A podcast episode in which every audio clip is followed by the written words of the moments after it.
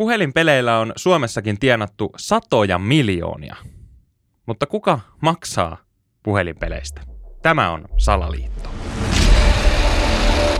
Salaliitto-podi. Elina Silja ja Eetu Ko. Joo, en ole ainakaan itse ikinä maksanut, että vaikka en mä paljon kyllä nykyään pelaakaan pelejä. Että mä pelasin enemmän silloin junnuna näin niin kuin old school kännykkäpelejä. Niin kuin matopeliä. Niin, esimerkiksi matopeliä. Ja muuten tämä jakso idea tuli tuolta palautteista, eli Lilja nimimerkillä, hyvä nimi muuten. Niin totta. Hei, toi on.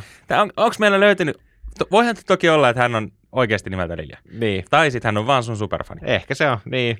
Mutta hän oli ehdottanut matopeliä, että eihän se ole mikään mato, vaan se on käärme. Ja toi on muuten hyvä pointti kanssa, että eihän se oikeasti, eikö se ole enemmän niin kuin käärme? Ehkä. Tai Snakehän se on niinku. Niin totta, sehän muuten sen pelin nimi on Snake. Niin totta. No. Ei vittu, me ollaan niin.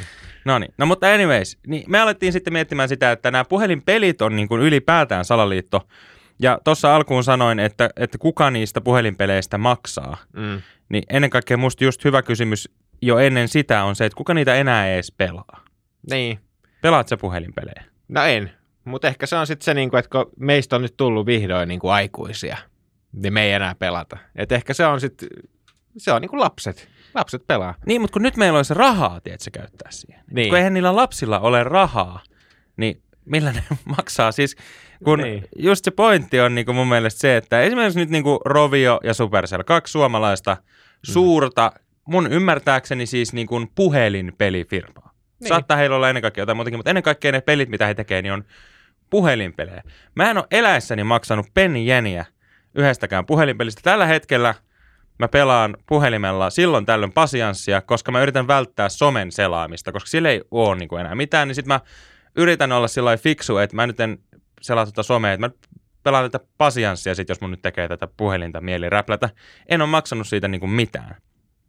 Niin mistä ne miljoonat ja miljoonat tulee? Kuka tuolla maksaa jostain Angry Birdsista tai Clash of Clansista tai mistä tahansa niistä miljoonista peleistä? Niin, mä oon miettinyt, että varmaan se niinku vastaus on niinkin yksinkertainen, että se on ne lapset niiden niinku iskien luottokorteilla sitten höylää. En mä tiedä, salaa. Niin kuin toihan on se niinku ainoa asiayhteys, missä mä oon niinku kuullut, että kuka olisi ostanut puhelinpelejä tai puhelinpeleissä niitä sisäisiä ostoksia on just se, että joku 7-vuotias on niinku vahingossa iskän luottokortilla höylännyt jonkun 50 sieltä. Niin. Mutta ei, mä uskon, että sitäkään niinku kovin montaa kertaa sitä virhettä on päässyt tapahtumaan, että tavallaan mistä ne 100 miljoonat. Toki ilmeisesti niitä, niinku, että jos katsotaan App Storesta, että paljon niitä pelejä ladataan, niin onhan ne niinku miljoonia ja miljoonia ja miljoonia kertoja, että jos siellä nyt sitten joka 5. lapsi sen 50 ostoksen tekee, niin kyllähän siitä tulee tietysti iso valtameri. Niin. Niin, että olisiko tässä salaliitto, että mistä ne sitten niinku näiden vahinko-ostosten lisäksi, niin mistä ne saa sitä rahaa? Niin. Siis kun mä ymmärrän vaikka, niinku, että mihin mun omassa kuplassa mä niinku näen, että peleihin käytetään rahaa, niin esimerkiksi pleikkapelejä. Mm. Mulla ei itsellä ole pleikkaria, mutta mä oon joskus ostanut silloin, kun mulla oli, ja mun frendit edelleenkin ostaa. Ne saattaa maksaa 70 sit jostain pelistä, ja mä en tiedä, ostetaanko siellä pelin sisällä. Ainakin jotain nettiä pitää nykyään maksaa. Mm. Mutta niinku, et siihen käytetään kyllä niinku rahaa. Mutta ymmärtääkseni esimerkiksi Roviolla ja Supercellillä ei oo pleikkapelejä, vai onko? Ei mun mielestä ainakaan. Ellei Angry Birdsista ole tehty jotain niinku lasten pleikkapeliä, en mä tiedä. Leffa siitä on ainakin tehty. Niin, voi siitä olla, että siitä on joku pleikkapeli. Mutta niinku, et nimenomaan niihin niinku puhelinpeleihin käytettäisiin rahaa, niin se on musta niinku aivan erikoinen juttu. Niin. Mutta onhan se varmaan niinku mahdollista, totta. Vai onko? Onko nämä kaikki, tiedätkö, talousluvut vaan vääristämme? Koska onhan sekin ihan fakta, että kyllähän ihmiset sitten helpommin käyttää rahaa johonkin, jos se yleinen ymmärrys on se, että ai kaikki muutkin käyttää tähän rahaa. Ai nämä tekee niinku, ai kaikki muutkin ostaa näitä iPhoneita. No ehkä mäkin sitten ostan ton iPhonein. Ehkä kaikki muutkin pelaa tätä puhelinpeliä. Ai nekin varmaan maksaa täällä, koska noi firmat tekee ihan hirveätä tulosta ja niiden omistajat nostaa ihan hirveitä liksoja. No ehkä mäkin sitten käytän tänne rahaa. Niin, toi kuulostaa aika fiksu. Mä voisin itse ainakin toimia tolla tavalla, että ehkä se on sitten näin. Mutta Mutta sekin on mun mielestä niinku yksi salaliitto, että miksi näistä peleistä ylipäätänsä on tullut niin suosittuja. Jos miettii vaikka jotain Angry Birdsia, niin eihän se ole mikään kovin ihmeellinen peli. Jos vertaa näihin niin kuin vaikka Nokian vanhoihin peleihin, jotka on myös suomalaisia ollut, niin onhan ne ollut paljon hienompia pelejä. Just niin kuin vaikka tämä Mato-peli. Yksi, mikä oli lapsena ihan mun lempipeli, oli tämmöinen kuin Space Impact. Muistaakseni semmoista? Ei kuulosta tutulta. Mitä siinä tapahtui? No siinä on semmoinen pieni niin kuin avaruusalus, millä ammuttiin semmoisia pisteitä ja sitten siellä tuli välillä jotain örkkejä vastaan. Ja sit ei kun aah, sillain niin kuin vähän ylös, niin kuin vähän taivaalle. Joo, sitten siinä tuli välillä jotain esteet, sun piti mennä joko alas tai sitten ylös. Joo, joo, siis tämmöinen ihan niin kuin 80-luvun peli. Just niin kuin tätä matopeliaikaa, että ihan semmoinen palikkataso peli. Joo, joo. Joo, kyllä mä tiedän. Mutta se oli niinku ihan loistava peli, ja et kyllähän siitä olisi vaikka saanut paremman leffan, tämmöinen avaruusseikkailu, kuin sitten näistä Angry Birdseistä. Ja täytyy sanoa, mä tiedän, että tämä seuraava asia, mitä mä nyt sanon, niin kertoo ehkä tämän Salaliittopodin tasosta, ja varsinkin siitä valmistautumisen tasosta, mitä me näihin niinku jaksoihin tehdään. Mutta mulla on siis ollut Apple TV Plusassa pitkään siellä niinku seuraavaksi katsottavien listalla elokuva siis Tetris-pelistä. Joo. Siitä, miten se kehkeytyi ja miten se myyti. Mä en ole vielä sitä kattonut, niin mä en nyt pysty ihan tähän niinku sinänsä, mutta Tetrishän on siis niinku ihan klassikko, mikä pohjautuu just siihen ihmisen neuroottisuuteen, että sä haluat saada ne palikat niinku loksahtaa mahdollisimman hyvin kohdalleen. Et onko se, ja ylipäätäänhän siis niinku pelimaailmahan on siis siinä mielessä salaliitto, että kaiken maailman niinku peliteoriathan on siis käytännössä vaan niinku teorioita, joilla manipuloidaan ihmisen mieltä. Minkä takia jokainen vaikeusaste on aina haastavampi? No sen takia, että ihmismieli on semmoinen, että se haluaa aina päästä niin kuin eteenpäin ja se haluaa ratkaista ja sitä pystytään koukuttamaan siinä. Niin kuin, ja samalla lailla sitä sitten koukutetaan tekemään niitä ostoja, että se pääsee niin kuin eteenpäin ja niin päin pois. Että onhan niin kuin peli ylipäätään, niin hän on oikeasti salaliitto.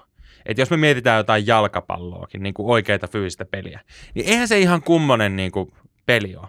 Mutta niin, jotain koukuttavaa siinä on siinä niinku pallon potkimisessa ja et eihän se niinku pelinä ole kummoinen. No ei, no se on ihan niinku todella niinku simppeli peli, että mikä tässä voi olla niinku, että onko tämä jotenkin, että oikeasti nämä pelisuunnittelijat, emme tiedä kuka on keksinyt jalkapalloa, mutta kuka on keksinyt nämä, niin ne on oikeasti jotain niinku tämmöisiä neurotutkijoita. Että ne oikeasti vaan pelleilee meidän aivojen kanssa. Todennäköisesti, ja siis täytyy sanoa, että mä olisin ihmeissäni, jos esimerkiksi me nyt käveltäisiin tuohon Supercellille tai Roviolle, ja sieltä ei löytyisi jotain niin kuin psykologisen puolen niin kuin just neuroasiantuntijoita, niin mä olisin tosi hämmästynyt, jos näin ei olisi, koska sehän nimenomaan on se heidän business, puhelin ja muiden pelien tekijän businesshän on saada ne ihmiset koukuttumaan siihen peliin, ja sehän on vain ja ainoastaan psykologista. Et nyt, jos tunnistat olevasi koukuttunut johonkin peliin, niin... Ja siis ihan sama ilmiöhän on, niinku, että minkä takia mä en esimerkiksi pelaa enää puhelinpelejä. Mä joskus yläasteella pelasin, mutta nyt on tullut sosiaalinen media.